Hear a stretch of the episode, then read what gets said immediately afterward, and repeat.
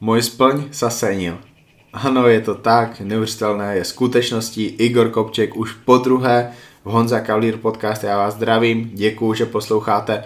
Pokud posloucháte na YouTube, klikněte prosím pod tady tím videem na to odebírat, subscribe, dejte mi takhle vědět, že vy jste posluchači Honza Kavlír podcast, že posloucháte, že vás tady ty epizody zajímají a tím, že dáte subscribe, tím, že budete odebírat můj YouTube kanál, tak rozhodně nezmeškáte žádnou z těch dalších epizod s úžasnými hosty a jakože jich je. Honza Kalír podcast můžete poslouchat taky na mobilu, na mobilních platformách a to úplně kdekoliv, kdykoliv. Tady ty mobilní platformy to je Spotify, Apple Podcast, Podcast Addict, kde si můžete všechny epizody stáhnout a poslouchat je, kdy budete chtít, protože je budete mít přímo v mobilu. Já nebudu nic prodlužovat, protože moje povídání s Igorem Kopčekem začíná právě teď. Ahojte, jsme tady zase konečně zpátky s Igorem. Děkuji vám všem, kteří jste Igora bombardovali zprávama, komentářema, telefonátama, že chcete, aby se mnou Igor nahrával znova. Takže nahráváme znova. Igore, kolik lidí ti psalo, otravovalo tě? Hmm, pár ľudí sa ozvalo, ale ja som na to reagoval, keď sme sa aj o tom bavili, že tí ľudia sa mali ozvať práve vtedy, kedy uh, sa do mňa kopalo jak do futbalovej lopty. V podstate na všetko som bol sám. Ja som pomáhal na sociálnych sítích. Ja viem, ale teším, teším sa tomu, že nejakých ľudí som zaujal. Nie je podstatné, že koľko to ľudí bolo, niekoľkí ľudia sa ozvali. Mám radosť z toho, že to, čo vlastne robíš ty, má nejaký ohlas, to, čo vlastne robíš ty, ľudia sledujú a ja som v podstate v tom, čo robíš ty, nie je veľmi podstatný. Za tu, za tu poslední dobu zase něco fascinujícího, ale epizoda s Janou Šátkovou měla největší ohlas od těch lidí, že to je ten nejlepší podcast a podcast s tebou, že, že to je přesně to, co bychom chtěli poslouchat. Tady to bylo potřebný, asi takhle bych to řekl. Ale pojďme k tomu dnešnímu podcastu. Proč začal Igor Kopček cvičit? Keď som začal cvičiť, necvičil som, nezačal som cvičiť kvôli tomu, že chcel som niečo dosiahnuť, ale kvôli tomu, že ma to bavilo. To znamená, že videl som kamaráta, ktorý hore na pôde skôr ako začal trénovať, musel odhrnúť sneh, tak ja som mu pomohol ten sneh odhrnúť Zobrali sme potom činky a začali sme cvičiť. To bolo všetko. To znamená, že ja som to nevnímal, že cvičím práve kvôli tomu, aby som niečo vyzeral. Začal som robiť niečo, čo ma bavilo. Víš tvoj první den v posilovni, jak vypadal? Vieš čo viem, bolo to, bolo to v decembri, teraz si nepoviem, ktorý, ktorý deň, ale teraz v decembri to už bude 40 rokov. Wow. Prišiel som na gymnázium a to bolo v 79. roku, správne. A dali ma sedieť s, s chlapcom, ktorý bol z takého predmestia Vranova, volá sa Matúš Tribula, bohužiaľ pred troma rokmi to vzdal a zomrel. Ale boli sme si veľmi blízki. Od toho momentu, ak sme sedeli spolu, tak vlastne on začal rozprávať o kulturistike. Rozprával o kulturistike, ku ktorej prišiel vďaka bratovi a vďaka bratovým kamarátom.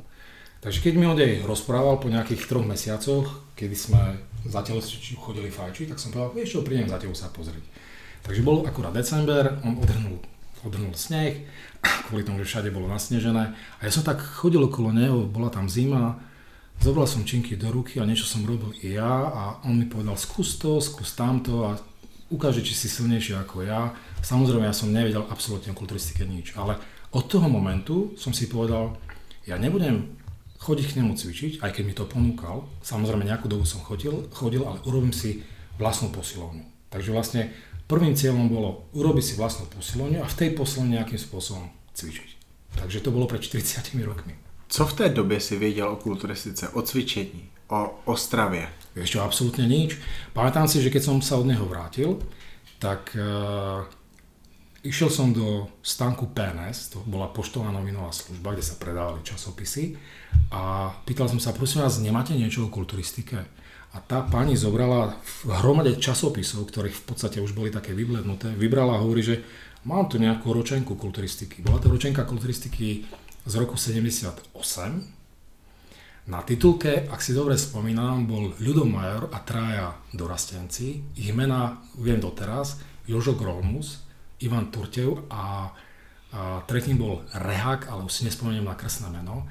A tam som vlastne listoval, listoval a čítal a pozeral a našiel som tréning Dennyho Padilu a Mohameda Makaviho a som si povedal, to je ten správny tréning pre mňa. Mohamed Makavaj, klasik fyzik? Povedzme, že hej. Môže byť. Súhlasím. Veľmi pekný spôsob prezentácie. Dokonca Makavio som ukazoval uh, v tomto roku pár chlapcom, ktorí sa pripravujú na Classic Physics kategóriu a som ukazoval, akým spôsobom by mali pozvať aj oni. Takže nalistoval som si 6 krát do týždňa, skvelé to budem robiť ja. Takže začal som s tréningom. Jak vypadal ten trénink? Full body, split, 10x10, 3x10, jak to vypadalo? Vieš čo, treba pozrieť ročenku kulturistiky 78. Mám taký projekt, ktorý sa volá Hardbody, tam sú vlastne oskenované všetky tie staré časopisy, aj tie, ktoré sme napísali, aj nejaké knihy, ktoré sme napísali spolu s, s kamarátmi, plus tie knihy, ktoré boli vydané v 60 rokoch. Takže vlastne je tam aj tá ročenka kulturistiky a mm, bol to split tréning 6 krát do týždňa. Full body trénovať, to, to by som sa zbláznil. A pamätám si, že aj keď som trénoval, nemal som nejakú extrémnu e, veľkú svalovku. Je to kvôli tomu, že nemal som dostatočnú záťaž. To znamená, že čo som mal, nejaké robené činky alebo nejaké záťaže, oni tam písali 3x10, no tak som zrobil 3x10 s ľahkou váhou. Paradoxne, v momente, keď som si tam zostrojil hrazdu v tej svojej posilovni, tak v momente som sa začal zlepšovať. Uh-huh. Robil som rôzne formy výmykov, priťahy na hrazde, uh, vešal som sa tam jak šimpas, robil som na, počty opakovaní série, proste nerobil som to, čo vlastne robili oni, ale uh-huh. snažil som sa nejakým spôsobom zlepšovať. Takže v tomto období som trénoval podľa týchto tréningových plánov, mnohé veci som ani nevedel. Uh-huh. Nerozumel som, že čo je toto alebo tamto, tak som si povedal, ja si myslím, že tento cvik je toto. Takže vlastne keď som to tak spätne hodnotil, tak som zistil, že veľa vecí som robil nesprávne, ale robil som to, lebo som to chcel robiť. Myslíš si, že za těch 40 let si ty vymyslel nějaký cvik, který do té doby někdo nevymyslel? Mm. Ne. Ja si myslím, že všetko bolo vymyslené. Možno, možno uh, my sme boli tí, alebo tá skupina okolo mňa boli tí, ktorí presadili spôsob trénovania heavy duty, alebo priťali sme to tu, alebo oboznámili sme tých ľudí o tom, že aj taký systém je Všetky tie intenzívne spôsoby tréningu uh, som presadzoval aj u svojich zverencov a v podstate aj teraz, keď niekoho, niekto príde za mnou, že prosím ťa, vedel by si mi pomôcť s prípravou a ja nechcem, tak jednoducho nalistujem si staré veci a poviem, vieš čo, skús toto. A chceš mi říct, že Schubert, který jenom pumpuje, tak trénuje teďka heavy duty?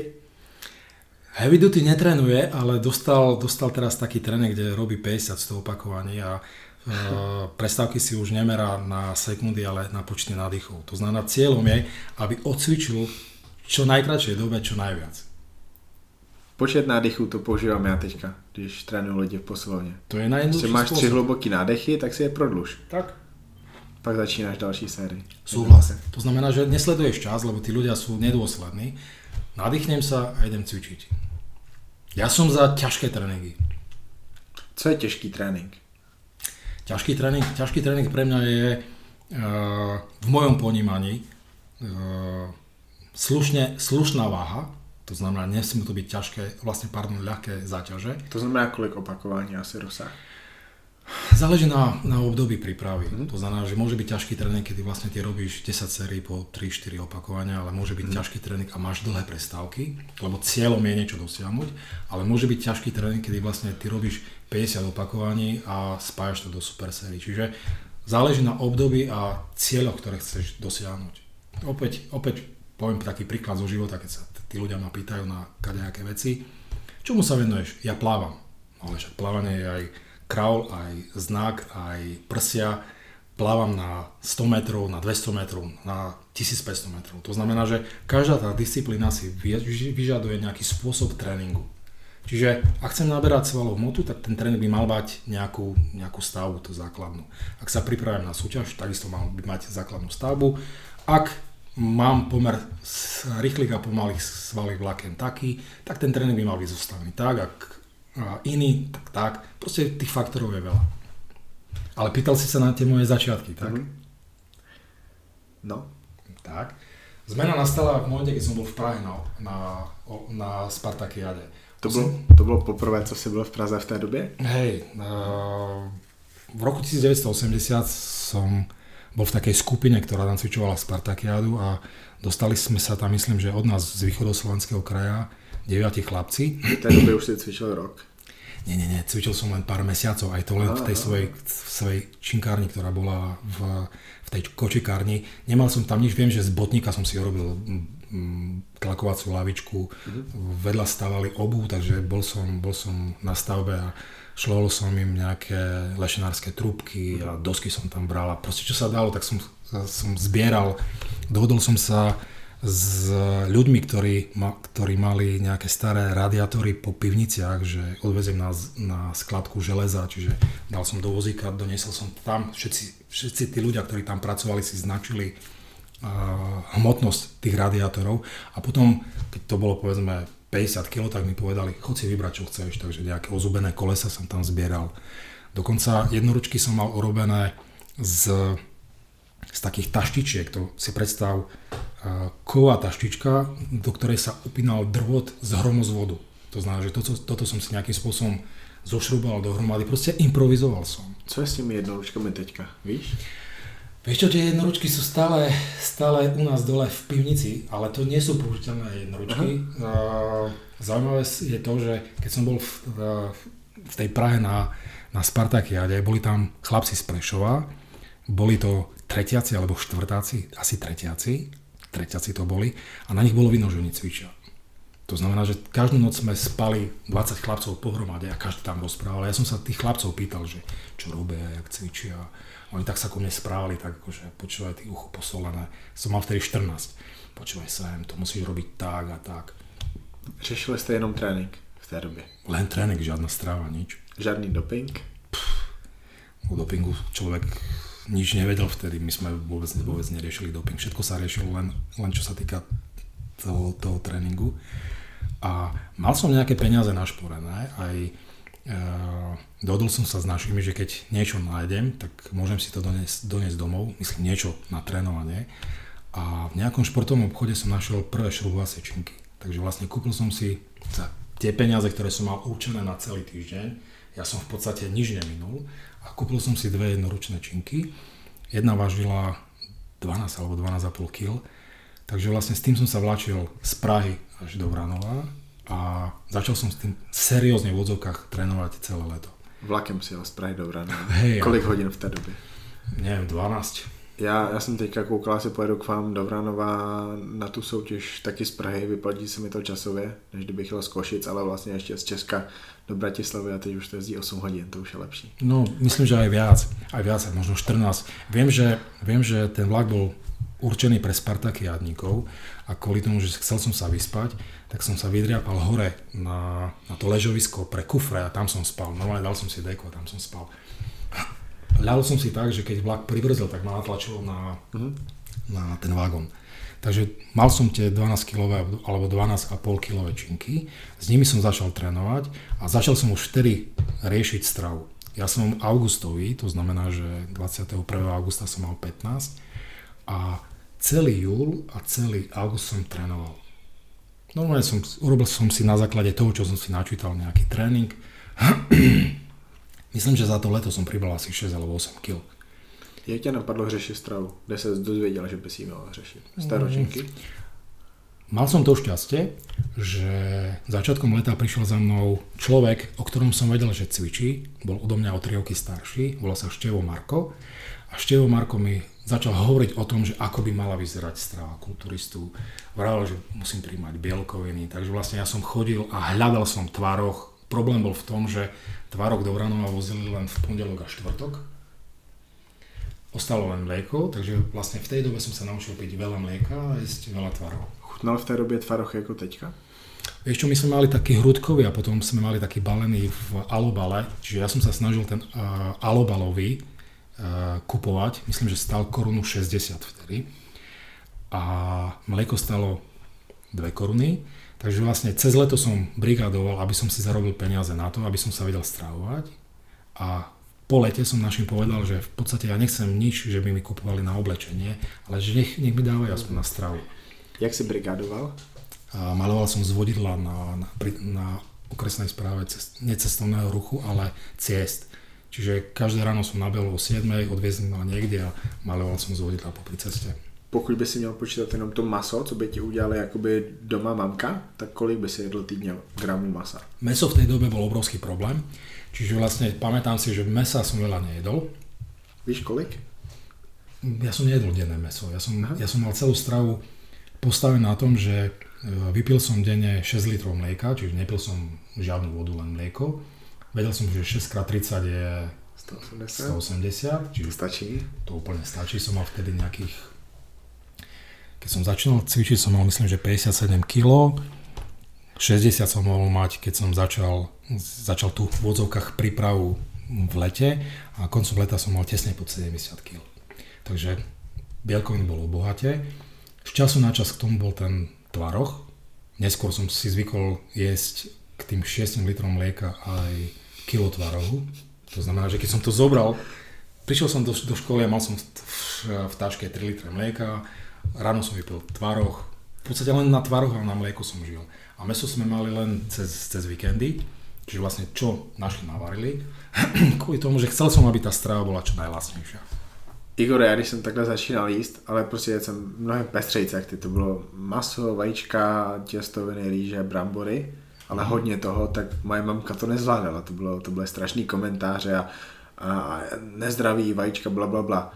Ale jak to, jak to vnímali u tebe, když si vlastně jenom pil mléko a jedl čo, u nás to bolo tak, že otec, otec e, je lekár a mama je zdravotná sestra a oni vlastne tak akože pozerali na mňa. Otec občas tak ako prehodil, že počúvaj, a to ti chutí? Ja hovorím, tak chutí. Mám to rád. Ja, ja v podstate roky som bol závislý na tvarohu a na mlieku. On, otec mi hovoril, počúvaj, rob si čo chceš. My ti do toho nebudeme zasahovať, podmienkou je, aby si sa učil. To znamená, že vlastne na mňa, na mňa bola páka. Ak som mal nejaké horšie výsledky v škole, horšie výsledky už bola dvojka, tak otec len varovne zdvihol przami a povedal, že počkaj, počkaj, nejak si sa zhoršil. To znamená, že otec chcel, aby som sa pravidelne učil, aby som mal skvelé výsledky v škole a vlastne cez, ak tie výsledky boli dobré, tak vlastne mal som relatívne voľnosť. Ja som hovoril minule, že som bol taký nejaký introvert, nechodil som na diskotéky, neriešil som to, čo riešia uh, mladí ľudia, alebo riešili mladí ľudia v tej dobe. Cigarety prvé. Sice fajčil som povedzme prvé dva alebo tri mesiace na gymnáziu, ale potom stop. V živote som sa neopil. Mám 54 rokov, neopil som sa nikdy. Pamätám si, že na stúžkovej som pripijal malinovku, ktorá mala farbu, farbu toho šampanského alebo vína, alebo čo, čo to sme vlastne pili. Já jsem studoval do pusy a vyplnul jsem to. Hmm, ja som bol taký akože iný. A tí ľudia, ľudia ma tak brali potom postupom tých rokov, že vlastne Kopček je taký, ne, my s tým neurobíme nič, ale ne, nebol som nejaký asociál. To znamená, že ak sa niečo riešilo v rámci školy, do všetkého som sa zapájal, ale povedal som si, že toto, toto je to, čo vlastne robím. Robím to práve kvôli tomu a práve kvôli tomu to nejakým spôsobom nezlomím alebo nezmením. Takže keď mi niekto hovoril, že však si daj jedného, tak som povedal, nie, to určite nie. OK, a nějaký sladkosti době dal jsi? Vieš čo, ja si myslím, že to, čo vlastne bolo dostupné v zelenine a, a vtedy bol zelovoc, jedol som. Jedol som mrku, jedol som, jedol som nejaké, nejaké hrušky, jablka. Samozrejme, jedli sme zmrzlinu. Tá strava sa nerešila. Nevadilo ti, že si zdal zmrzlinu? Nie, ako my sme to neriešili, ak teraz sa rieši, že toto si musíš dať, alebo tamto si nemusíš dať. Já, jsem vím, mal z toho cvičenia já- radosť. Já vím, ale chci, abys to říkal, protože já jsem to slyšel už tolikrát, ale lidi ještě ne, protože to jsou úžasné historky. Rozumiem. Robil som to kvôli, robil som to preto, lebo mal som z toho radosť. Ja som mal radosť, keď som prišiel do tej svojej činkárni, ktorú som mal v kočikárni.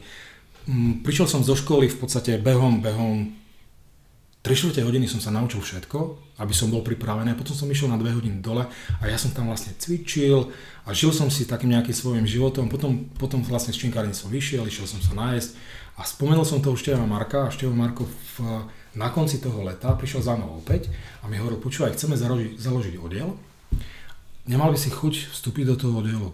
Hovorím, jasne, a som sa opýtal, a kvôli čomu by som tam mal ísť? Že tu mám vlastne všetko. Mám tu botting, na ktorom robím bench press, mám tu hrazdu, na ktorej cvičím chrbát, na tú hrazdu som si zaves- zavesel kladku, môžem robiť triceps, zbil som si tam nejakú debnu, na ktorej som robil e, kľuky tricepsové. Hovorím, čo vy môžete mi dať viac? On, Igor, ty nevieš, čo je posilovňa. Zoberiem ťa do inej, aj keď pivničnej posilovne. Zobral ma, myslím, že o nejakých 400-500 metrov ďalej, kde boli už skutoční kulturisti. Videl si to teda tej Nie, nevedel som.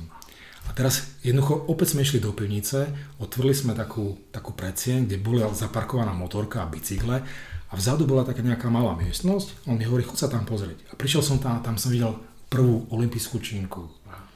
Proste pre mňa to bolo dačo fantastické. Videl som na stenách polepené výstričky z časopisu Trener, ktorý, ktorým ja kvôli tomu, že som bol mladý, som nemal prístup. Čiže som chodil a som tak pozeral a som sa z toho tešil a on mi povedal, ak chceš, môžeš to chodiť cvičiť. A ja hovorím, a tá, tá posilovňa, ktorá bude odjela, bude taká, bude lepšia.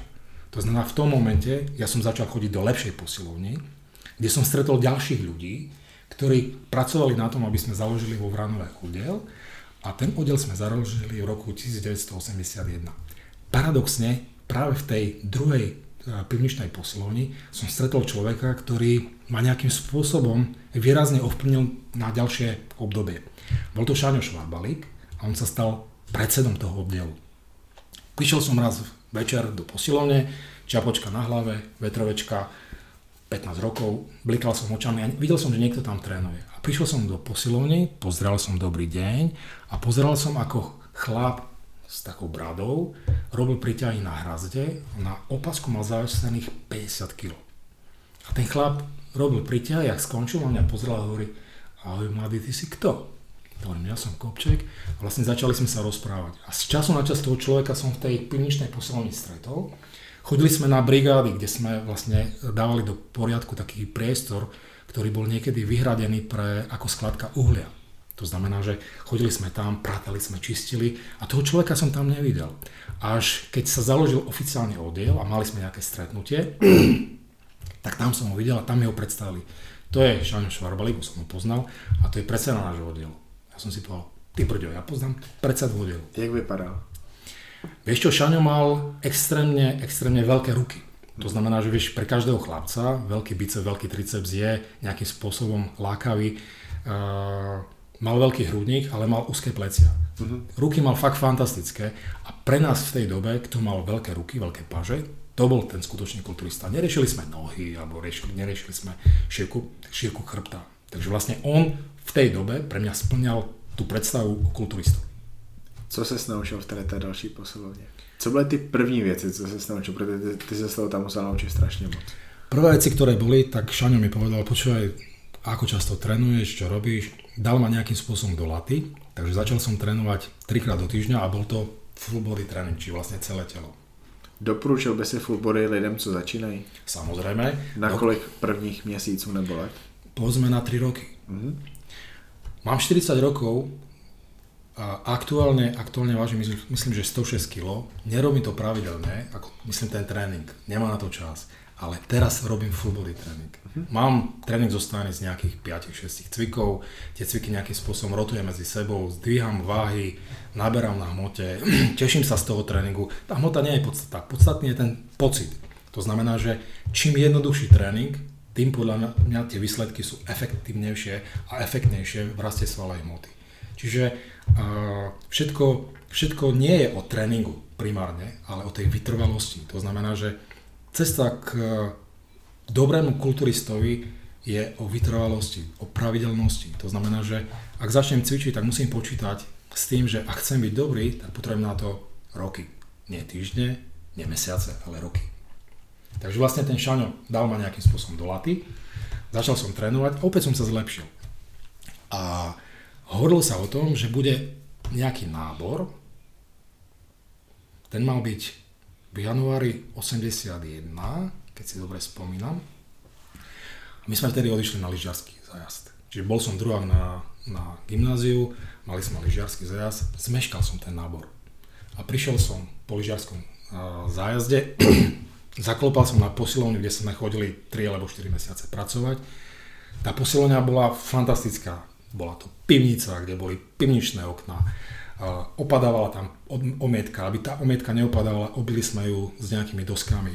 Na, na spod na spodu tej, tej pivnice bolo linoleum, bolo tam veľa svetla, nezatekalo tam. Keď niekto spláchol, tak hneď sa tam nevyvalila, nevyvalila voda, tak ako to bolo treba z tej mojej kočikárne alebo tej posilovni. Proste to bolo dačo úžasné pre mňa. Mm-hmm. Boli tam stroje, ktoré sa okopčili od Slowšportu. Slowšport to bola spoločnosť v Košiciach, ktorá vyrábala posilovacie zariadenia pre rôzne športy a z hodou náhod, jeden z ľudí, ktorí zakladali ten oddiel, tak pracoval tam jak zvárač. Takže vlastne veci, ktoré vyrábal šport, sme mali aj my. Pre mňa to bolo, keď som tam prišiel, zažitok asi taký, ako keď niekto príde do Oxygen Gymu. Z pivnice regulárnej posilovny. Boli tam, boli tam tri olympijské činky a mali sme tam kolmy leg press.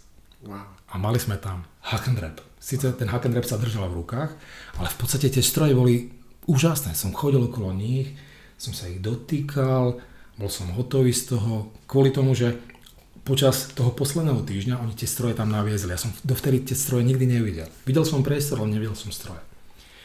No a ja som čakal, kedy príde vedenie. Vedenie tam začínalo cvičiť o 5. večer. To znamená, že ja som tam prišiel pred 5. pol 5. aby som nemeškal nechali ma tam, nech si to obzriem, obzriem, no a prišlo vedenie.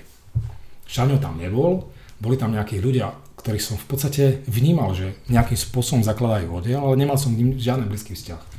Ty si kto? Hovorím Kopček. Prečo si neprišiel na, na nábor? Lebo som bol na lyžarskom zájazde. Dobre, najbližší nábor je o pol roka. Dovidenia. Ja hovorím, o pol roka? Nože hej. Hovorím, tak dobre, dovidenia. Teraz som sa otočil, išiel som preč a jeden z nich hovorí, počkaj, počkaj, počkaj, ale ty si chodil tu brigadovať, že? Hovorím, že hej, hej. Chvíľočku, pozreli si do nejakých papierov, hovorí, aha, Kopček, tu mám poznačené, že ty si nejaký talent. Nie som mal 1,72 m, som mal 3 metre, no vyzleť sa. Takže som sa vyzliekol, pozreli na mňa a mi povedali, dobre, berieme ťa. Jak si vypadal v tej dobe? Strašne. Popíšme to. Měl si břižáky? Vieš čo, vieš si predstaviť, ak vyzerá rengenová snímka? Hej. Tak som vyzeral. Môže byť. To bolo reál. Takže som tam nastúpil. Museli sme akceptovať tie pravidla, ktoré platili pre tento oddiel. Pravidla boli nasledovné. Ak si dobre spomínam, platili sme tam nejaké fee. Fee bolo mesačne 5 korún alebo 10.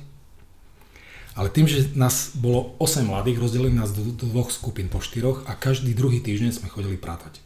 To znamená, že sobota od 8. do 2. bola vyhradená na upratovanie. Upratovali sme my štyria, to znamená štyria jeden víkend, štyria druhý víkend. Upratovanie vyzeralo tak, že sa zmývalo normálne ako na vojne. Tí chlapci, tí starší, už mali za sebou vojnu. To znamená, oni vedeli, ako vyzerá šikana na, na vojni. Čiže vlastne všetko, čo oni sa naučili na vojne, aplikovali na nás, 15-16 ročných chlapcov. Takže vlastne my sme tam drhli, šurovali, čistili v sprche, v sprche sme museli čistiť kachličky, proste tak ako na vojne. A keď sme tak upratovali koncom februára, prišiel niekto a povedal, počúvajte, budú majstrovstvá kraja, dorastencov, chcel by niekto z vás ísť na súťaž? Na akú súťaž? Vlastne my sme tu dva mesiace, nikto nevedel o súťažení nič. A vtedy Šáňo prišiel a povedal, viete čo, vytipujeme si takých, ktorí na tú súťaž pôjdu. Takže vytipovali si štyroch ľudí a medzi, z, tých, z tých 8 dorastencov a medzi tými štyroma som bol ja. Takže začali sme trénovať intenzívnejšie, to znamená, že začali sme, z troch tréningov sme absolvovali 6 tréningov. A povedali nám, ako máme jesť. Musíte prestať jesť sacharidy, takže v podstate uh, tvárok bol zakázaný a aby som ušetril peniaze, začal som jesť baltické slede. V tej dobe v rybe Baltický sleď sa predával ako kyslá ryba aj s črevami, to znamená, že aj s chrbticou. Asi pamätám, že toho sledia som jedol tak, že s kliešťami som chytil tú chrbticu, som ju vytrhol a to, čo vlastne ostalo, som ešte ulúpal z kože a toto som jedol. Smrdel som strašne, vlastne neraňakoval som doma, ale išiel som dole do, do ryby, ktorá bola pod gymnáziom a v podstate každé, každú druhú prestávku som zbehol dole a zjedol som jedného baltického sledia. Šadek si stežoval na tú tresku. Šadek nevie, čo je dieta. A navyše my ako dorastenci sme mali jednu z disciplín bol bench, to znamená tlaky, tlaky v na rovnej lavici. Takže absolvovali sme 6 týždňovú prípravu a myslím, že to bolo 17. marca 81. Sadli sme na autobus, odviezli sme sa do Košic a v Košiciach na Moldavskej je učilište, ktoré malo avlu. Tá avla mi pripadala obrovská. A v tej avle sa konala, konali majstrovstvá kraja dorastencov. Takže vlastne my sme mali povinnú zostavu, mali sme svalový rozvoj. Svalový rozvoj vyzeral tak, že dali nám do ruky A4 zloženú na polovičku, tam bolo napísané veľké číslo, to číslo si si položil pred seba, číslo si mal aj na plavkách, na pokyn rozhodcu si pozoval, ešte predtým, pred tou pozovačkou bola súťaž v tlaku, pamätám si, že som zatlačil 72,5 kg. Bola to v tej dobe tvoja hmotnosť? V tej dobe to bolo viac ako moja hmotnosť. Dobre. Myslím, že vtedy som mal 67 kg, 60, možno 60, 66. Od momentu, kedy som nastúpil do oddielu, začal som si každý deň písať do tréningového denníka. Ten tréningový denník som si písal do, do roku 92. To znamená, že súťažil som len do roku 86, ale do roku 92 každý deň som si písal a potom následne som si to nejakým spôsobom hodnotil. Proč si zaviděl až do roku 86, proč potom? To je tá slavná soutěž? Mm, v 86. to som mal 21.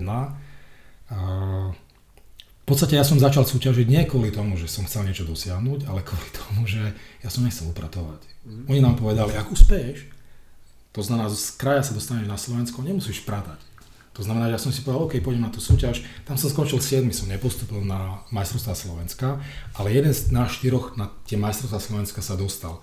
A majstrovstvá Slovenska, ak si dobre spomínam, boli v Nitre, a ja som sa chcel ísť pozrieť na to Slovensko, takže vypýtal som sa od našich, aby ma pustili s tými chlapcami, ktorí tam šli. Videl som tých súťažiacich a v podstate som si uvedomil, že sú chlapci, ktorí sú výrazne lepší ako ja. Ale keď som pozeral na ročník narodenia, tak zistil som, že na tej súťaži krajskej som bol najmladší. Čiže vlastne aj tí vekovo starší boli lepší ako ja na tých majstrovstvách Slovenska. Takže vtedy som si povedal, OK, ešte rok budem upratovať, zatnem zuby, nech si so mnou robia čo chcú, ale za tento rok sa tak zlepším, že na budúci rok ja už dosiahnem to, že by som postupil na majstrovstvá Slovenska a tým pádom už upratovať nebudem musieť. Čiže motiváciou nebolo dosiahnuť nejaký výsledok. Motiváciou bolo to, aby som nepratal. Aby som tam nemusel každé, každé dva týždne chodiť. A vlastne uh, postupom času toho už neboli každé dva týždne, ale každý týždeň. Z toho dôvodu, že tí súťažiaci alebo tí dorastenci odpadávali. Takže nakoniec sme ostali, myslím, že len traja. A my traja sme chodili každý týždeň v sobotu a sme to upratovali. A dostať sa do dielu bolo veľmi ťažké. Oni aj keď robili nábor, tak nebrali každého. Čiže druhý nábor, ktorý bol o pol roka, tam prišlo nejakých 30 alebo 40 ľudí a oni povedali, že ty vybral si len jedného. Tam nebolo snaha, aby do toho oddielu prichádzali noví a noví ľudia snaha bola, aby tí starší, vekovo starší cvičenci tam mali nejaký komfort. A my sme tam v podstate boli nepodstatní. A keď, keď už vlastne ten oddiel fungoval, tak začali sa tie pravidlá nejakým spôsobom kryštalizovať. Bolo povedané, že počúvaj, postupíš na Slovensko, nemusíš, nemusíš pratať. Získaš nejaký dobrý výsledok na Slovensku, ktorý znamenal, že postupíš na Československo, môžeš chodiť na tréning aj po 5. hodine popoludní. Čiže vlastne bola, bol tam nejaký motivačný faktor pre mňa. Takže prvá, prvá vec, nepratať, druhá vec, chcem chodiť cvičiť aj večer. Takže ja v podstate len kvôli tomu som súťažil, aby sa ten môj štatút nejakým spôsobom menil. A to sa snažíme robiť aj teraz. Máme tu začiatočníkov, uspeješ, ideš medzi regulárnych, uspeješ, môžeš ísť povedzme na majstrovstvá Slovenska, uspeješ, môžeš ísť reprezentovať. Čiže vlastne mala by tam byť nejaká postupnosť, aby tí ľudia vďaka tomu, že sa niečomu venujú, nie deň, dva alebo týždeň, aby mali nejakú motiváciu a hlavne, aby sa mali, mali motiváciu k zlepšovaniu sa, aby tam bola nejaká tá motivácia. Takže tak to začalo. Pak sa ti teda povedlo cvičiť po té 5. hodině. To bolo v roku 83. To už si cvičil vlastne s tými lepšími, s tými dospělými, s tými skoro, skoro dospělými. V 83. 82. som skončil druhý na majstrovstvá kraja dorastu Vtedy som myslím, že v tlaku zatlačil poprvýkrát 100 kg. No. Potom boli majstrovstvá z kraja v 83. To som kraj vyhral. Na Slovensku som skončil tretí. Na prvom mieste skončil si pamätám Števo Hrebik. viem, že keď, som, keď som tak na ňo pozeral, tak dal sa mi taký akože som porovnateľný s ním. V 83. som, 84. som nesúťažil, kvôli tomu, že zrušili, zrušili juniorskú kategóriu, to som už bol junior. A v 85. 85 juniori takisto neboli, až v 86. Čiže vlastne to boli majstrovstvá kraja, Slovenska a Československa. A v podstate, keď som prišiel na majstrovstvá Slovenska, kde som sa stretol s Hrebikom a videl som, že ak Štev sa zlepšil, tak som pochopil, že aj keď som si myslel, že tvrdo trénujem a snažím sa a robím pre, pre ten výsledok e, maximum, tak som zistil, že asi nie som taký talentovaný ako on. A navyše, keď som sa dostal na majstrovstvá Československa, Bromov, myslím, že v Bromove to bolo, tak Stach si vyberal takých potenciálnych nejakých kandidátov na repre, repre tričko a, a vybral si aj mňa a v podstate, keď sme sa mu tam nejakým spôsobom ukazovali, tak si písal ku každému nejakú, nejakú poznámku. Takže ja som sa k tomu zápisníku dostal, on si to odložil, ja som využil tú príležitosť, kedy on odišiel preč a som si to nalistoval a pozerám kopček, estetický, zlepšiť ruky, krátke nohy. A som to tak zavrel, tak som sa zamyslel a som povedal, on má pravdu. On má pravdu, ja mám krátke nohy. Čiže keď mám krátke nohy, budem na tom pódiu stále vyzerať ako jazvečík. Jak si věděl, že to, že máš krátké nohy, tak bude znamenat, že to můžeš vypadat jako jezevčík. Jak jsi to viděl v té době? Z toho dôvodu, že mal som k dispozícii nejaké fotografie z, z kulturistiky a fitness. Pre nás bola po, to, po tej dobe, kedy som mohol cvičiť aj s tými vekovo staršími cvičencami, tak uh, nejakou motiváciou k súťaženiu bolo mať fotku v ročenke kulturistiky. Mať meno v ročenke kulturistiky niekde na nejakom mieste, aby som mohol ukázať máme, mami, pozri sa sa, vidíš, tretie miesto, čo tam je napísané Igor Kopček, domová správa v ráno sme sa vtedy volali. Pozri sa sa, mm, to bola motivácia, čiže ja som chcel mať tam tú fotografiu, proste túžil som potom. A keď som pozeral tie fotky v ročenkách, tak zistil som, že úspešní sú tí, ktorí sú proporčne niekde inde, jak ja. Relatívne dlhé nový krátky trup. Vtedy sme súťažili, uh, my sme tá akože rovnaká generácia ako, ako mm, Milan Reichel Milan Reichel bol vtedy úžasný. On mal dlhé nohy, široké plecia. A vlastne keď som pozeral na ďalších borcov ako Paľo Gocman, keď som pozeral na borca eh, ako eh, Maťo Ivančo, to boli superi, alebo to boli chlapci, ktorí súťažili v iných kategóriách, alebo Vlado Lichvan, ktorý súťažil v inej uh, výškovej kategórii. Keď som sa na nich pozrel, tak stále som videl, hop, hop, ja mám krátke nohy, mám krátke nohy, mám krátke nohy. Tým pádom kulturistika pre mňa skončila myslím, že tá súťažná. Ja som pochopil, že nemám na to predpoklady. No ale co mi povíš o tom souboji s tím fantastickým kulturistou, o souboji, o kterému se radši nemluví, protože to pro tebe byl takový debakl. Prohrál si s Milanem Číškem. Mm, čiže nikdy nebol fantastický kulturista. To je, to Oproti nie... Čekovi. Je to pravda, bol lepší ako ja, ale on je odo mňa, myslím, že o 6 alebo 8 rokov starší. To sú vymluvy tady to. Súhlasím, ale sám vieš, že keď máš za sebou výhodu veku. My sme súťažili práve v tom 86. roku. To bolo na spoločných majstrovstvách kraja, eh, kde súťažili aj, aj juniory, aj, aj muži. A Milan tam vtedy skončil druhý a ja som skončil štvrtý. Ja keď som z Milano, tak stále sa smeje. Milan, počúvaj sa. Vy Košišania, vy ste nikdy nerozhodovali férovým spôsobom. Vy stále ste uprednostňovali tých svojich obľúbencov a tento súboj používam ako páku. Spomínam, a hovorím o tom, že už vtedy, keď som ja súťažil, už vtedy ste rozhodovali neferovým spôsobom. Pravdou ale je, že vzhľadom na to, že bol výrazne starší ako ja, bol aj výrazne lepší. je, když si srovnám vás dva ako kulturisty, tak Igor Kopček, estetický, Milan Čížek... S krátkými nohami, čiže v podstate jazvečík. Hej, Milan, Milan Čížek, inteligentní. Vieš čo, videl som Milanové fotky, lebo v tej dobe, v tom čase, už prišiel na scénu uh, Janokus. Tak, Janokus. A Janokus bol veľká hviezda a vlastne každý ho chcel fotografovať. A Jana nafotil jeden známy fotograf v Prešove, volá sa Šurkala. A dostal som sa k tým fotografiám. A s odstupom rokov som videl fotky, ktoré Šurkala nafotil z Milana Čižeka. Čiže keď, sa pozrie, keď som sa pozrel potom, už som tej kulturistike vedel viac, som sa pozrel na fotky Milana, tak videl som extrémne nohy, ktoré boli rozvinuté vďaka, vďaka cyklistike a subtilný zvršok ale Milan zrejme vedel o, o, o tej príprave o niečo viac ako ja, takže ma porážal, povedzme, masivnosťou dolných končatín a určite formou. Bol to muž, ja som bol len junior. Mm. Takže určite bol lepší ako ja. A keď o tom hovorím, že mal som ja vyhrať, tak stále je to len kvôli tomu, aby som si ho nejakým spôsobom doberal.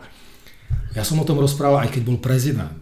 A vlastne keď bol Milan prezident, tak uh, nikto si nedovolal oponovať Čižekovi. Čižek bol ten, s ktorým sa nepolemizuje a jediný ja som stále s ním polemizoval. Stále som upozoril na to, Milan, toto nie je dobré.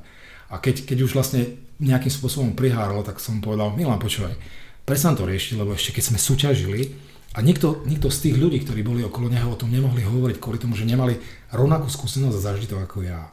Takže s Milanom sme boli kamaráti a stále sme kamaráti. Aj kvôli tomu, že sme kamaráti, tak po tom roku 2016 alebo v tom roku 2017 som sa priklonil na jeho stranu. Takže Milan vyhral právom.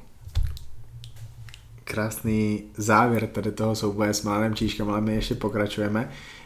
Igor, mě by zajímalo, co by si viděl, kdyby se teďka zpětně podíval do té poslovny, ve které si cvičil po té páté hodině? Jak by to tam vypadalo? Co by se v té poslovně dělo? Jaký cviky by ty lidi cvičili? Kolik by tam vůbec bylo lidí v té poslovně? V tomto čase, alebo tých 40 rokov dozadu, 35? Těch 35 let zpátky. Vieš čo, po tej 5. hodine tam chodili štyria výrazne starší ľudia ako my, my sme boli vtedy dorastenci. Tí ľudia mali tesne pred 30 boli výrazne masívnejšie ako my. Keď oni prišli na tréning, tak nehrala hudba. Tam normálne vládla, vládol, vládol taký, taký tvrdý tréningový režim. Nikto sa s nikým nebavil. Tam bolo takmer, takmer mm, hrobové ticho, alebo ticho ako v kostole. Co to znamená, že hodinu v kuse bolo ticho? Vieš čo, mm, my sme nerozprávali sa medzi sebou, každý sa sústredoval len čisto na ten tréning, na to, čo vlastne mal urobiť a jediná debata bola o tom, že prosím ťa, bol by si taký dobrý a pomohol by si mi. Uh-huh. To bolo všetko. My sme museli trénovať a v podstate tá atmosféra bola pre nás výzvou. Kvôli tomu, že keď my sme prišli mladí, tak sme rozprávali spočiatku o čomkoľvek, jak bolo v škole. Prečo som napísal tak a tak tú písomku? Ktoré devča sa na nás usmialo? Ktorú dev, ktoré devča by sme chceli pozvať do kina? Čo budeme robiť cez leto? Keď sme prišli večer po 5. tá atmosféra bola úplne iná. Bola taká športová, by som povedal tí ľudia tam cvičili práve kvôli tomu, lebo chceli niečo dosiahnuť. Aj keď pravdou je, že z tých ľudí, ktorí cvičili po tej 5. hodine, len jeden jediný človek niečo dosiahol. A potom sme mali to šťastie, že z vysokých škôl tam prichádzali ďalší a ďalší ľudia, ktorí mali korene vo Vranove a oni nejakým spôsobom boli takisto pre nás motiváciou. Števo Semko poviem. Števo Semko je brat e, kamaráta, s ktorým sme začínali v kulturistike v tej posilovni a aktuálne pôsobí ako partner alebo sponzor pre Amix Patriot Fitness Weekend. Čiže to je človek, ktorý stále príde za mnou a povie, vidím, že niečo riešiš, tu máš peniaze, využite ich nejakým spôsobom účelovo. Čiže je tam aj napriek tým, tým rokom, je tam nejaká väzba a my sa tešíme, že máme k sebe blízko. Co by se stalo, kdyby vy ste tam takhle nahlas povídali a vlastne tím rušili ty lidi, co cvičí? No, okamžite nás vyhodia. Čiže tam sa s nami ako nebali stichni alebo vypadni. To znamená, že my sme tam prišli po 5 hodine a sme seriózně trénovali. Kdy se tady to změnilo v tom, v těch posilovnách? Že to vypadá tak jako teď, že tam hraje hlasitě muzika, lidi jsou na mobilech, povídají si, málo kdo se soustředí na ten trénink a cvičí. Že, že podstatě do těch posiloven se začali dostat lidi, kteří se nesoustředí na trénink asi takhle. Zmenilo sa to v momente, kedy posilovne sa začali zakladať kvôli iným dôvodom, ako sme to zakladali my. My sme chceli trénovať. Aktuálne je to tak, že posilovňa sa zakladá primárne nie kvôli tomu, aby niekto tam trénoval nejaká skupina ľudí, ale je tam nejaký komerčný efekt alebo záujem. Takže u nás sa robil nábor. Ak sa chcel niekto dostať do tej skupiny, ktorým sme hovorili kulturisti, musel dodržiavať nejaké pravidla. Ak tie pravidla porušil, odišiel. Alebo bol odidený. Čiže vlastne my sme mali pocit, že už to, že sme absolvovali ten výber, alebo ten, ten nábor a sme prešli tým sitom, už sme sa dostali do nejakej výnimočnej skupiny. Potom, keď sme vlastne počúvali tie historky, ktoré rozprávali tí starší, lebo to nebolo stále tak, že oni prišli na piatu, ale oni nás chodili kontrolovať, či tam nerobíme cirkus, bordel, či, či tam sa držajú nejaké pravidlá. A oni, keď tam prišli, tak rozprávali o tom, že čo zažili treba na súťaže, na, na ktoré my sme nechodili, alebo nemali sme ešte možnosť tam prísť. Takže vlastne z ich rozprávania my sme mali tú predstavu o kulturistike nejakú. Aktuálne ten systém je taký, že majiteľ posilovne nerieši k tomu tam chodí. On chce, aby tam chodil, chodilo čo najviac ľudí. To znamená, že to prostredie musí byť úplne iné ako to prostredie, s ktorým my sme začínali v tých 80 rokoch. Alebo povedzme aj v 70 aj keď ja si na to nepamätám. Takže vlastne on chce, aby to prostredie bolo milé, pekné, chrumkavé, aby tí ľudia tam prichádzali, prichádzali radi, aby oni sa tam dobre cítili. Z času na čas to vidím, že vlastne niekto z obsluhy tam vstúpi a povie, počúvate, vedeli by ste sa trošičku inak správať, ale to je výnimka. Proste ak upozorníš niekoho a ten niekto si povie, kurník ja to nebudem chodiť. Prečo by som to mal chodiť, keď ma obmedzujú a hľada si nejakú, nejakú inú posilovňu alebo fitness centrum, kde by mohol to, čo vlastne robí, robiť. Čiže je tam aj hlasná hudba, toleruje sa tam kadečo a v prípade, že sa nejakým závažným spôsobom porušia tie pravidlá, ktoré majiteľ nastaví, až vtedy prichádza to, že ešte buď taký dobrý audit. Otázkou je, koľko skutočných kulturistov v takých posilovniach trénuje takých kulturistov, ako my sme vydávali o 5. hodine alebo po 5. hodine tej našej posilovni. Proste je ich veľmi málo.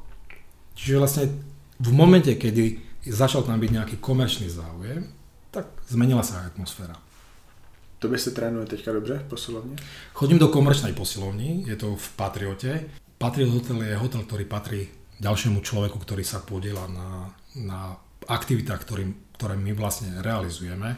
Práve preto sa všetko volá, čo vlastne robíme spoločne, Patriot, Amix Patriot Fitness Weekend, Bikini, Patriot Bikini Fitness Camp. Čiže aby bolo jasné, že komu za to vďačíme. Je to komerčná posilovňa, ale sú tam nastavené pravidlá, ktoré mi veľmi pripomínajú tie pravidlá z 80 rokov. Hraje tam silná hudba, ale to som už dokázal nejakým spôsobom eliminovať.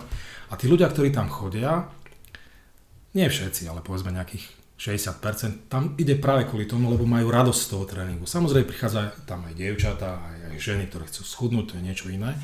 Plus navyše majú tam veľmi dobrú, dobrú funkčnú zónu. Čiže vlastne vidím, že tí ľudia tam chodia práve kvôli tomu, aby sa nejakým spôsobom zlepšovali. Ale okrem tej, tej v úvodzovkách komerčnej posilovne, je tam aj posilovňa, kde sa presťahovala časť tých ľudí, ktorí trénovali v tých 80 rokoch. Výhodou tej posilovne, o ktorej ja rozprávam, z tých 80 rokov bolo aj to, že sme mali neobmedzený prístup. Tam to bolo na dvore. To znamená, že ak som mohol začať chodiť o 5 hodine, dostal som kľúč od tej posilovne. Čiže vlastne ja som si určoval čas, kedy tam chcem chodiť. Mohol som chodiť po 5, ale ten kľúč bolo to, čo bolo pre mňa rozhodujúce. Ideme večer s našimi uh, niekde, niekde na výlet, alebo odchádzame niekde, tak mám kľúč, tak idem trénovať ráno. Ak sme boli tí dorastenci, pre ktorých platilo nejaké pravidlo, tak zo štyroch mal jeden kľúčik.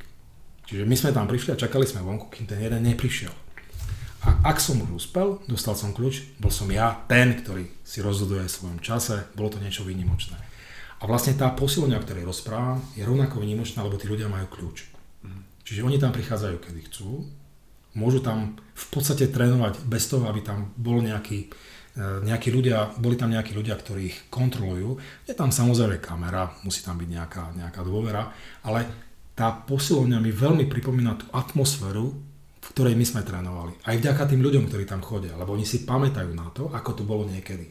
Takže oni sa snažia, aby v tej posilovni zvládol rovnaký duch ako v tých 80 rokoch. Jakým způsobem se ti starší podíleli na tom, aby vy jste se taky zlepšovali, aby ten váš progres, aby, těch pro, aby ten progres těch kluků od nich z oddílu byl takový, jaký může být?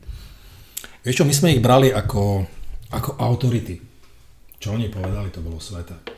Takže tí starší nám potom písali tréningy, oni nám vraveli, čo vlastne máme robiť, akým spôsobom sa má, máme pripravovať. A myslím si, že keď som mal 17 rokov, tak do toho tréningového procesu veľmi intenzívne vstúpil práve spomínaný Šaňo Švarbalik. Takže vlastne Šaňo Švarbalik zobral a začal mi vypracovať tréningové plány na základe toho, čo on mal načítané. Ja som v podstate nečítal nič. Mal som tam nejakú ročenku kulturistiky, ťažko bolo záňať nejaké informácie. A, a on ma viedol až do toho roku 86. V tom roku 86 som mu povedal, že pozri sa sem, ja súťažiť nebudem, lebo nie som na to geneticky stávaný hovoril som o tých krátkých nohách, navyše v podstate pochopil som, že asi, asi niečo nerobím dobre, keď som sa tak nezlepšil a ten Štefan, Štefan Hrebik áno. Myslím, že vtedy, vtedy bol aj v reprezentácii. Potom boli, bola tam taká skupina z Nových zámkov, rozmýšľam Lakatoš, ale krstné meno neviem. Oni ho zobrali v tej dobe na nejakú súťaž do Švajčiarska, myslím, že do Švajčiarska, kde úspel. To bola obrovská motivácia pre nás. Myslím, bože, vycestovať do Švajčiarska kvôli kulturistike. No, kde za. No a po tom roku 86 som si povedal, OK, začnem sa venovať mladým, tak som začal hľadať informácie. No, som hľadal. Hľadal som, hľadal, chodil som tým, že som pôsobil v Košiciach, tak hľadal som informácie v knižnici, začal som čítať e, nejaké články z medicínskej literatúry. Veľa som sa pýtal otca kvôli tomu, že som bol, čo sa týka tej medicíny, úplný idiot. Ale otec, otec rád odpovedal na tie otázky, takže veľa vecí som konzultoval s ním. Pamätuješ si nejaké otázky, co si mu položil? Ja som nevedel vôbec, jak svaly fungujú. Nemal som vôbec predstavu o tom, že mm, čo sú svalové vlákna. Čiže uh, niečo som si načítal a jeho som sa pýtal. A otec mi povedal, pozri, toto si ešte pamätám, tak toto ti poviem a tamto si nepamätám, ale ak chceš, tak ja som sa učil z také a z také knihy, skúsi pozrieť. Takže ja som prišiel do knižnice, našiel som si knihu a hľadal som si teraz posledné vydanie anatómie alebo fyziológiu som si hľadal. A pomaličky som začal chápať tie súvislosti. Takže na základe toho do roku 1989, tak, vtedy som išiel na vojnu, tak už niečo som mal načítané. A keď som prišiel z vojny, tak uh, dal som dohromady skupinu chlapcov, mladých, 14, 15, 16 ročných, ktorých som sa, ktorým som sa začal venovať. To bol Ivo Andrejco, spomínaný Janik Litecký, Jaro Kvasil a popri nich prichádzali dievčatá. Kvôli tomu, že dievčatá chodia kvôli tomu, aby sa pozerali na chlapcov a chlapci sa tešia, keď dievčatá na nich pozerajú. Takže našiel som si dievča, ktorá sa volala Marienka Kopčáková, meno veľmi podobné ako mám ja. A tá štvorica dorastencov alebo dorasteniek súťažila až po juniorskú kategóriu. Čiže vlastne s nimi som prechádzal jednotlivými rokmi a vtedy, vtedy začal sa intenzívnejšie venovať tým dorastencom a juniorom aj Milan Čižek. Takže prestali sme so súťažením. Milan kvôli tomu, že Milan nikdy nebol talentovaný. Ja som si myslel, že, že mám talent, ale pochopil som v 86. že nie a začali sme sa venovať tej trénerskej robote. Superili sme medzi sebou. On bol stále ako tréner lepší, tí chlapci boli jeho lepší. Vnímali ste sa? Hej, stretávali sme sa na súťaži. Uh, byl, to, byl tam ještě nějaký takhle trenér další, se kterým jste jakoby soupeřili? Vieš čo, mm, v rámci východoslovenského kraja tam bola ešte skupina v Poprade, takže s nimi a veľmi silná skupina bola v Spiske Novej Vsi ale tých trénerov som nepoznal. Mm-hmm. Poznal som funkcionárov, boli to nejakí ľudia rovnakí ako Šáňo Švarbalik a s nimi sme sa stretávali na súťažiach, ale tak stále som chcel mať chlapcov, ktorí by dokázali poraziť tých Čižekových borcov. A měl zase asi starší borce, jak ty ne? Mal, mal. No, to je jasné. Mal, mal. Mal, mal. Ale pravdou je, že aj on bol úspešný, i ja som bol úspešný ako tréner v odzovkách. Uh, mali sme tam medalistov z majstrovstiev Slovenska. Dokonca tá Kopčáková v 92. roku sme vo Voranove urobili majstrovstva Československa juniorov a ona tam zvíťazila. Mali sme medalistov z majstrovstiev Československa. Viem, že keď sme robili tie majstrovstvá Československa v 92. roku, tak to tí funkcionári ako v rámci oddelu, oni boli nadšení. Tam prišli, prišlo, prišli všetci tí, ktorých sme stretávali na, na súťažiach, len tých najväčších v rámci Československa a každý padol na zádok z toho, akým spôsobom sme urobili tú súťaž. Viem, že vtedy poprvýkrát bol uh, na súťaži, pardon, po druhýkrát na súťaži bol aj otec. Otec tam robil lekára na súťaži. Takže vlastne on tam tak sedel a pozeral a ja som sa tam motal s tými svojimi chlapcami a s tými devčatami. No a Kopčaková bola majsterka Československá, obyčajná dievča, viem, že ona robila kuchárku mm-hmm. a dietovala podľa tých rád, ktoré som jej dal, mala skvelú formu viem, že z, zo Žiliny prišla veľmi silná skupina, správne, to bol Peťo Vonza spol, takže tak. Jak těžké bylo připravovat ty lidi? Byla to pro tebe zodpovědnost? Vnímal to tak, že bál se v určitých chvílích o něco? Víš čo, nebal som sa. Z toho dôvodu, že v tej dobe, v tej dobe my sme nič neriešili cez doping. Absolútne som nemal strach. Jedinou mojou snahou bolo tých ľudí motivovať k tomu, aby postupovali podľa tých plánov, ktoré, ktoré som im dával. Čiže vysvetľoval som im, prečo by to malo byť. Dokonca ja som s nimi trénoval. Čiže keď oni absolvovali ten tréning uh, v príprave na súťaž, tak uh, veľmi často som ja s nimi dietoval. Veľmi často ja som absolvoval ten tréning z jednoduchého dôvodu. Skončil som so súťažením a v tej dobe už som 3 roky, 3 roky robil plavčika na domaši a všetci okolo mňa surfovali, mali windsurfingy a ja som, ja som tomu nejakým spôsobom neholdoval, ale po dvoch rokoch, kedy som len stál na brehu a som pozrel, ako oni tam jazdia na tých, na tých eh, windsurfingoch, som si povedal, že ja sa naučím jazdiť na surfe. A zistil som, že optimálna moja hmotnosť na jazdu na windsurfingu je okolo 90 kg. A v mimo súťažnom období som mal 100. Čiže ak som chcel jazdiť na surfe, tak musel som schudnúť. Ako? Dieta a začal som robiť prípravu, akože tú istú, ktorú robili tí chlapci, tí, tí moji.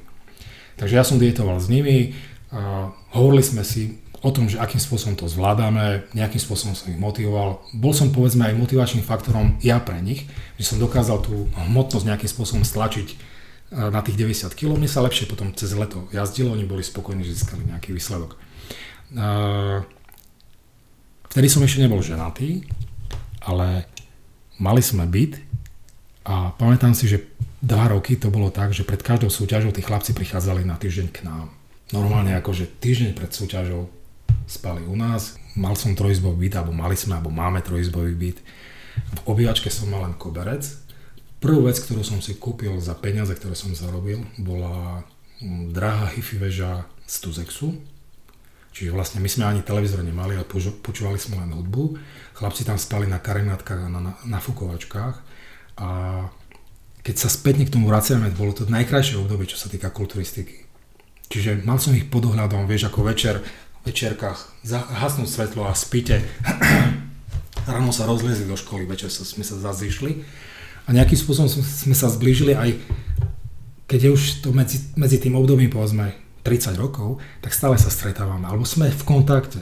Ivo Andrejcov žije v Austrálii, ale keď príde na Slovensko, stále sa mi ozve. A z hodou náhod začali trénovať potom aj na základe tých vzťahov aj ich mladší bratia. Čiže vlastne takým spôsobom to pokračovalo aj ďalej. Čiže prichádzala nová a nová a nová generácia. Môj osobný tréner SK, znáš?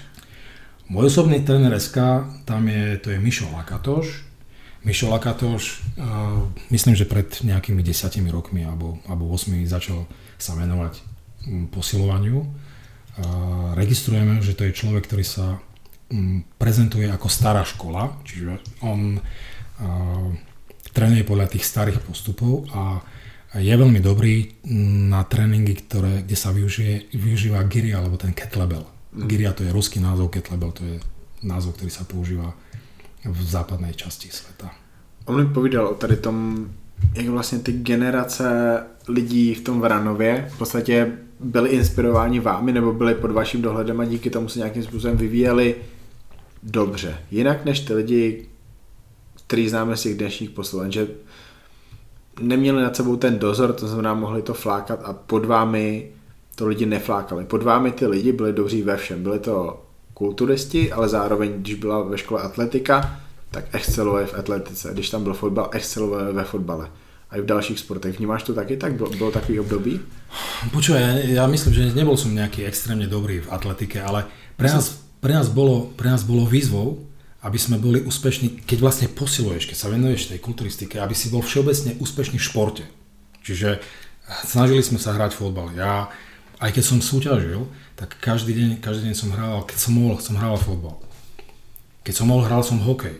Keď sme mohli, tak uh, išli sme si zahrať hádzano. Čiže venovali sme sa športom aj popri tom. Pre nás tá kulturistika nebolo len o tom, že len cvičíme a nič iné nerobíme. Bicykel stále bol. Ešte som súťažil a robil som plavčíka na domáši. Každý boží deň som chodil plávať kvôli tomu, že nevedel som dobre plávať. Keď chceš robiť plavčíka, tak musíš vedieť plávať. Takže vesloval som. Proste robili sme rôzne veci. Brali sme, že robím to práve kvôli tomu, že chceme mať nejakú športovú výkonnosť. Aktuálne tá kulturistika je o niečom inom, ale ja tomu rozumiem. To je iný svet, oni majú iné ciele, oni majú inú motiváciu, prečo sa tomu venujú. Spomínam na tie roky veľmi rada aj kvôli tomu, že vytvorila sa taká skupina ľudí, s ktorými sme chodili na všetky súťaže. Išiel niekto súťažiť, tak celá skupina sme sa zobrali, sadli sme do dvoch aut a odviezli sme sa niekde a tam sme toho jedného pozbudzovali. Nebolo podstatné, ako skončil, ale chceli sme, aby mal nejaký pocit, že má, má od nás nejakú podporu. Mnoho takých skupín existuje aj teraz. Mm-hmm. Čiže ja by som to nehovoril tak, že teraz je nejaká iná doba. Tým, že vlastne do toho sveta kulturistiky sa dostávajú aj ľudia, ktorí majú rôzne morálne predpoklady alebo nejaký morálny charakter, tak objavujú sa rôzne nejaké, nejaké vystrelky. Ale viem o skupinách, kde tí ľudia to prežívajú rovnako, ako sme to prežívali my niekedy. Dělá ti to radost? Teším sa z takých ľudí. Ma, máš nějaký soutěže, na který jezdíš fakt rád kvůli tomu, že tam je dobrá parta? Něčím? Vieš čo, prichádzam na každú súťaž rád. Pravda ale je, že posledné roky sú o tom, že málo s kým sa rozprávam. Vieš, ako nechcem dražiť funkcionárov, Vieš, aj, aj s Milanom to bolo, keď bol prezident, to nebolo jednoduché obdobie. Ja si myslím, že uh, niektorí funkcionári by nemali pôsobiť ako funkcionári, respektíve funkcionári by mali zvážiť dobu toho odchodu tak, aby sa na nich spomínalo v dobrom. Spomeniem Čaplu. Čapla aktuálne je vylúčený z asociácie. Je to človek, ktorý bol roky prezentovaný ako ten, ktorý založil kulturistiku na Slovensku v tom 93. roku, keď Česko a Slovensko sa rozdelilo. ja som o Čaplovi nikdy nepočul, keď, keď, som, keď som sa aktívne venoval kulturistike. Eh, počul som o borcoch alebo o ľuďoch ako je Zajček. Poznal som eh, Eugena Beca. Poznal som Lipovského. To sú funkcionári, s ktorými som sa ja bežne stretával. Mal som 18 rokov, na východnom Slovensku bol, bol východoslovenský výbor kulturistiky, kde som prišiel ako v zastúpení niekoho a som tam normálne počúval, čo tí funkcionári rozprávajú a z času na čo som sa aj ozval. 18-ročný idiot, ale v podstate bol som tam a s tými ľuďmi som sa rozprával. Prišiel som raz, prišiel som druhýkrát práve kvôli tomu, že som bol v Košiciach. Bol som ovplyvnený tou generáciou, takže uh, späť tomu Čaplovi. Čapla, Čapla nevedel, kedy má odísť a aktuálne nikto o ňom ani nehovorí je vnímaný ako ten, ktorý snažil sa tú asociáciu poškodiť. Takže podľa mňa treba nájsť nejakú vhodnú dobu a jednoducho sprátať sa z tej scény. Igore, v té době, kdy jsi měl pod sebou ty svoje první lidi a pak, pak tady si měl víc lidí a bylo to ať už dorostence nebo junioři a pak určitě i nějací dospělí a zase všichni znají tolik příkladů lidí, které si připravoval. Co na tady tom bylo nejsložitější? Aspoň třeba na začátku. V prípade tých mladých borcov bolo najťažšie presvedčiť ich, že e, tie metódy, ktoré mám načítané, naštudované, by mohli na nich nejakým spôsobom pôsobiť. V prípade tých veľkých borcov, tých veľkých hviezd, mm, Majo Čambal, e, Jaro Horvat samozrejme, Štefan Havlik a spol, bolo veľmi dôležité ich nielen presvedčiť o tom, že tie metódy sú dobré, ale prichádzala aj zodpovednosť, zodpovednosť za ich zdravie. To je veľmi dôležitá vec. S tými ľuďmi som kamarát, stretávame sa pravidelne a hovoril som im, že veľmi dôležité je, aby spôsob prípravy, ktorý ja im navrhnem, prekonzultujeme to, sa nejakým spôsobom negatívne nepodpísal na ich zdraví. To bolo najdôležitejšie. A on si ani nevieš predstaviť, aké to bolo, keď prichádzali treba na súťaže a vedel som, čo ich vlastne čaká. Vedel som, že akým spôsobom sa pripravovali na tú súťaž, čo všetko si pretrpeli a zrazu tam mohla prísť nejaká chybička, ktorú som ja prehliadol a tá forma by nevypalila tak, ako sme čakali.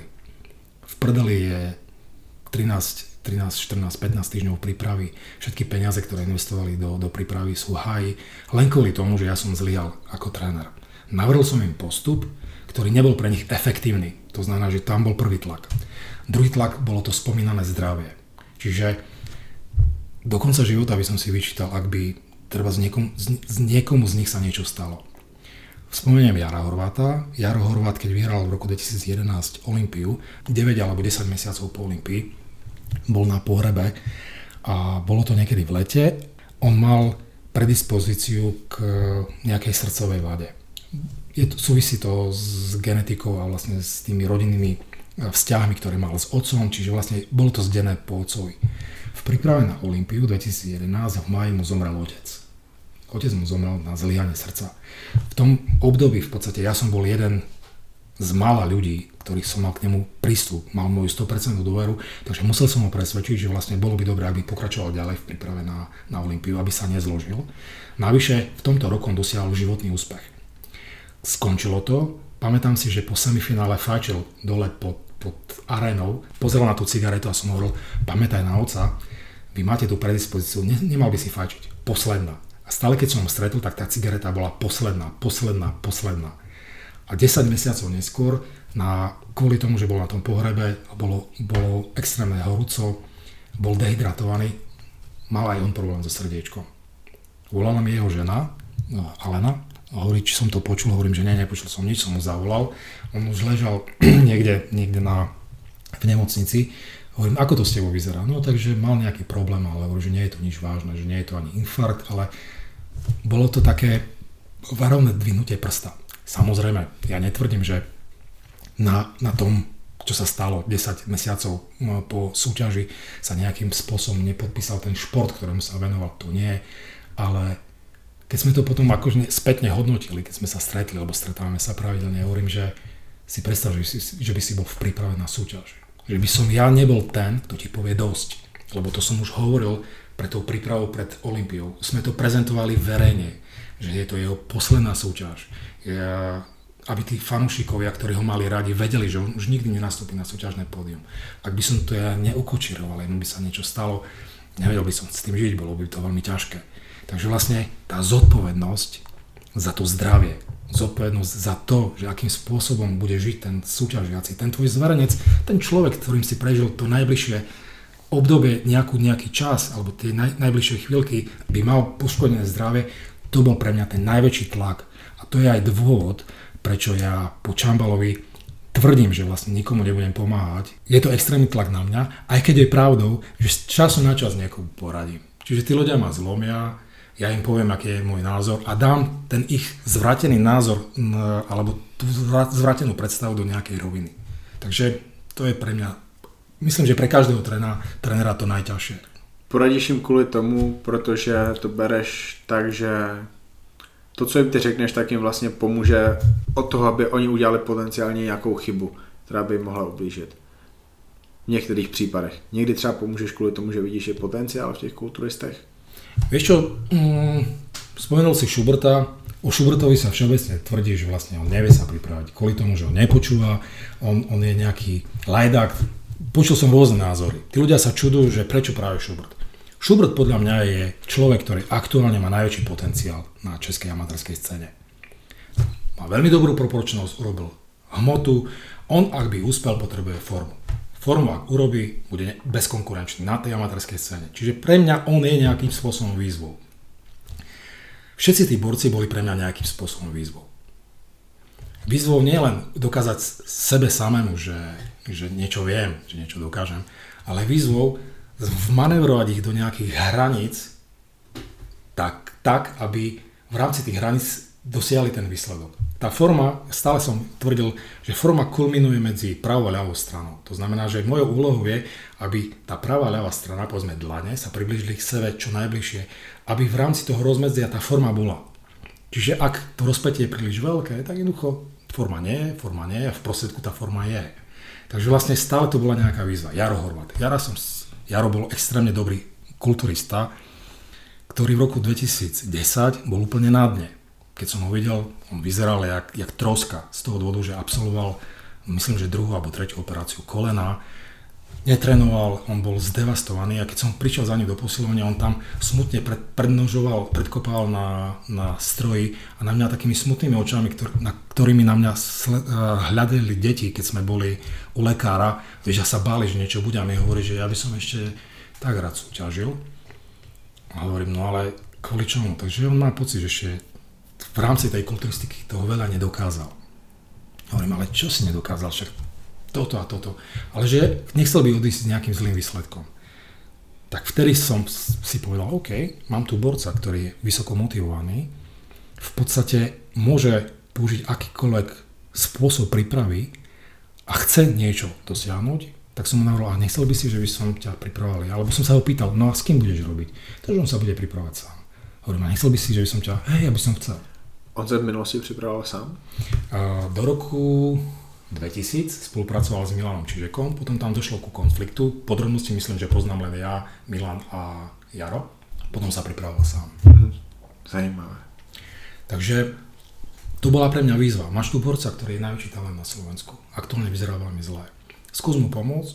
Ak, ak, mu pomôže, ak mu dokážeš pomôcť, tak v podstate máš, budeš mať obrovskú radosť. A Jaro, my sme sa stretli, myslím, že v marci. Tak. A Jaro na prelome, na prelome júla a augusta skončil druhý v Jacksonville a druhý v Dallase. V Jacksonville ho porazil David Henry a v Dallase ho porazil Ferosi? Feros, tak. Feros bol vtedy absolútny víťaz NPC National a sám Feros povedal, že Horvat mal vyhrať. Horvat prišiel na Olympiu, skončil na 6. mieste a Feros bol prvý medzi tými, čo mu gratulovali. Jaro prišiel v najlepšej forme doposiaľ, ktorú ukázal na profesionálnej scéne. No a potom to nejak išlo samo. Ešte jeden rok, posledná súťaž, no a skončil na 4. mieste. Tady tím bych to dneska uzavřel. Zase jsme probrali nějaký jiný témat než minule a nechci začít nějaký nový, protože nevím, jak by se zase rozpovídal, kam bychom utíkali, takže to až příště. Děkuji ti za tady to. Věřím, že jsme zase si povídali o věcech, o kterých lidi v životě neslyšeli. Protože tady ten podcast poslouchají hlavně lidi, kterým je 20 až 30 a tady to si vlastně ani nemůžou pamatovat, protože jenom ty sám už máš 40 let od té doby, kdy si začal cvičit. 40, presne. Masakr. OK, chcem ťa poprosiť, alebo takto, poriadku. Ďakujem pekne, že si ma zavolal. Ja som rád, že v podstate môžem sa podeliť o tie spomienky, ktoré mám. Tých spomienok za tých 40 rokov bude strašne veľa. Ak budeš mať ešte chvíľočku a ja budem mať e, cestu do Bratislavy, stretneme sa, niečo ešte natočíme. Ja si myslím, že pre tých ľudí by mohlo byť zaujímavé aj aj to, akým spôsobom sme sa dostali my ako ISLAB z tej spolupráci s IBB, akým spôsobom sme sa dostali k NPC, ako sme sa dostali k tým top ľuďom v rámci toho sveta kulturistiky. Schwarzenegger, to, je, to, to, sú, to sú zábavné informácie. Cheng, uh, Santocha, Jim Manion, s tými všetkými ľuďmi sme sa stretávali a to bolo tak postupom rokov, Takže možno na budúce, keď bude čas, budeme Musíme sa vidieť častejšie, Cigor. Častejšie nie, kvôli tomu, že ja nemôžem tak často do Bratislavy chodiť. Tak to musíme nějak vymyslet. Kavalír jde na východ, tam máš soutěž, takže na mě taky nebudeš mít čas. Tam to bude zložité. Musíme to nějak vymyslet. Pojedu, pojedu na nějaký, na, na prázdniny k vám nebo něco. Niečo když, když jste tam spali asi v šesti lidech, tak i teďka se tam najde místo. Dobre, platí. Tak jo, děkuji moc. Nie za čo. Good. Může být, může být. Tady tu epizodu s Igorem jsem si zase znova užil. Wow. Poslouchat historky, které jsou vlastně staré 40 let, to je něco fantastického. Igor dokáže povídat tak, že já si všechno živě představím a představit si to, co bylo na východě Slovenska 40 let zpátky, jakým způsobem dřív ty kluci začínali cvičit, to je, to je fantazie. Představte si tady to, kdyby mělo být dneska. Ty lidi, kteří v dnešní době cvičí jenom na strojích, ty lidi, kteří pláčou, že tady toho mají v dietě málo, tady to, tady to, tady to a, a už jsou unavený. Bože můj. Dřív museli jíst hnusný sledě. Dřív nemohli mít vajíčka tolikrát denně, jako dneska můžeme my, ale hlavně nemohli jíst to maso. Pokud jde o přílohy, tak ani v těch přílohách samozřejmě nebyla, nebyl takový výběr a pokud jde o ovoce, zeleninu, bože můj, úplně jiná doba, i tak v té době tolik lidí vypadalo fantasticky a, a hlavně kulturisti. Kulturistika byla o tom, že tě to baví.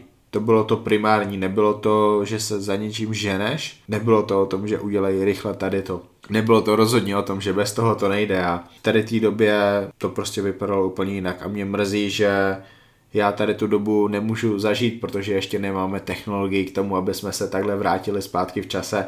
Je to obrovská škoda, ale moc si vážím toho, že o tom aspoň můžu poslouchat, že o tom Igor takhle povídal a budu mít určitě i další hosty, který, kteří o tom budou povídat. Těším se na tady ty epizody, ale v tady tu chvíli se nejvíc těším z toho, že po roce, kdy dělám ten podcast, tak mám konečně Igora v podcastu, nahráváme spolu, bavíme se spolu o tom, o čem já se s ním chci bavit a těch témat, které já můžu rozebírat s Igorem je strašně moc a těším se na tu budoucnost. Vím, že příště asi budeme bavit, až budeme nahrávat další epizodu, tak to bude o tom, jak vznikl East To samo o sobě je strašně zajímavá story, story, která v podstatě ani nemusela dopadnout dobře, ale dopadla dobře. A my teďka víme, že Igor a lidi okolo něj, Jakub Čontoš, Ondra CZK, um, Sonja Kouculová, Staňo Hricko cestují vlastně po celém světě a fotí vás, závodníky, ať už jste kulturisté, bikinky, body fitnessky, fyzik mužů nebo žen. Fotí vás po celém světě a vy díky e máte možnost mít tady ty fotky ze soutěží za směšnou cenu. Eh, když si vezmu, za kolik vás budou fotit nějací opravdu dobří fotografové, tak to je, to je 100, 200 euro a není to za nějakou sadu fotek, je to často třeba jenom za nějakých 5, 6, 7, 8 upravených fotek. Vy máte takhle kompletní sadu fotografií a videí ze soutěže od eSlabs fototýmu a wow, těším se na tu další story o eSlabsu, ale nejvíce teďka těším z toho, že vy za sebou máte tuhle tu epizodu, kdy Igor povídal neuvěřitelné věci o těch začátcích 6 litrů mlíka denně a postupně tam přidal nějaký tvaroh. Jsem rád, že uh, mohl jíst nějaký sladkosti, jako třeba ovoce. Wow, wow, to jak začínal v posilovně cvičit a že pak chtěl vlastní posilovnu si udělat a pak objevil nějakou další a dokážu si představit tu jiskru v očích, jak ho viděl, když byl poprvé v nějaký té skutečný posilovně, která se samozřejmě nemůže srovnat s těma fitness centrama, který vidíme dneska. Tady to mě bavilo, bylo to něco úplně jiného než ty předchozí epizody Honza Kalír podcast a já jsem rád, že ty epizody nejsou stejný. Mě by nebavilo každý týden povídat si jenom s kulturisty, to, to nejde. Zblbnul bych z toho, i proto jsem rád, že jsem mohl mít v podcastu lidi, jako je, jako je Sonja Švecová nebo Beata Graňáková a Roman Vavrečan jako pár. A i tady ty epizody vás čekají v těch dalších týdnech.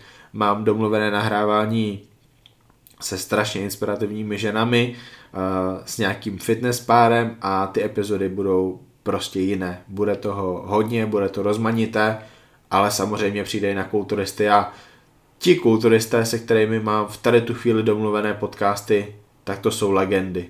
To jsou ty opravdové legendy československé kulturistiky. Mám to za nimi strašně daleko, ale těším se z toho nahrávání. Bude to opravdová bomba. To, co vás čeká během toho září, které samo o sobě je strašně busy pro Honza Kalír podcast, epizody dávám ven v podstatě třikrát, čtyřikrát, pětkrát, možná i šestkrát týdně, tím, že byla Olympie, tím, že je teďka Arnold Classic.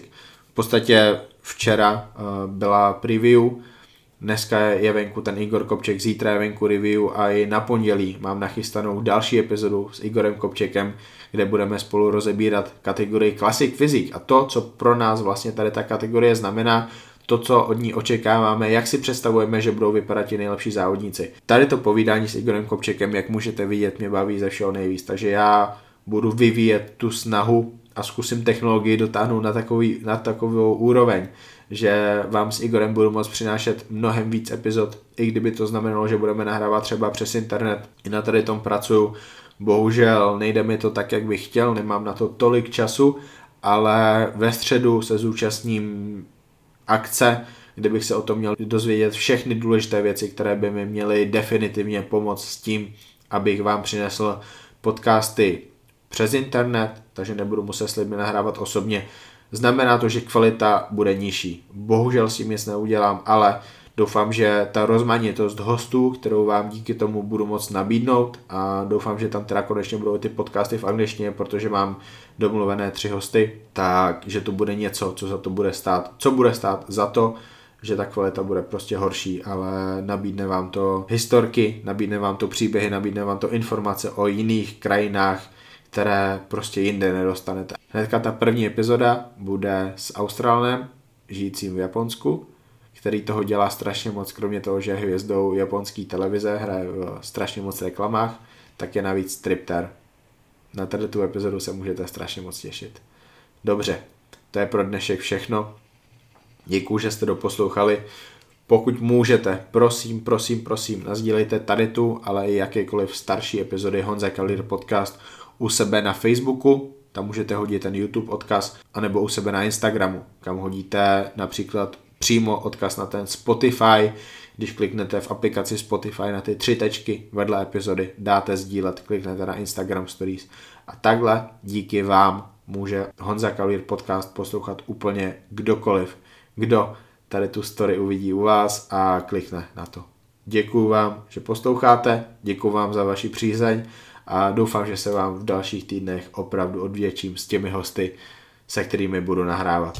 Dnešní epizoda je u konce, až si vypnete tu aplikaci, ve které tady ten podcast posloucháte, tak klidně jděte na stránku www.fitnesshouse.cz nebo sk, kde s slovovým kódem podcast můžete kupovat tady to nejkvalitnější oblečení ve světě fitness a kulturistiky s 10% slevou Mrkněte tam, myslím si, že z těch kraťasů, z mikin, striček, co tam uvidíte, budete unešení. No a samozřejmě nezapomeňte se občas najíst, pokud budete v Bratislavě, taky ve Foodu Bratislava, což je moje oblíbené místo v Bratislavě, kde já doháním ten svůj příjem zeleniny, který během týdne nemám, pokud nenavštívím Foodu Bratislava. Foodu naleznete na Miločičově ulici anebo na Kamenném náměstí v Bratislavě. Do příště.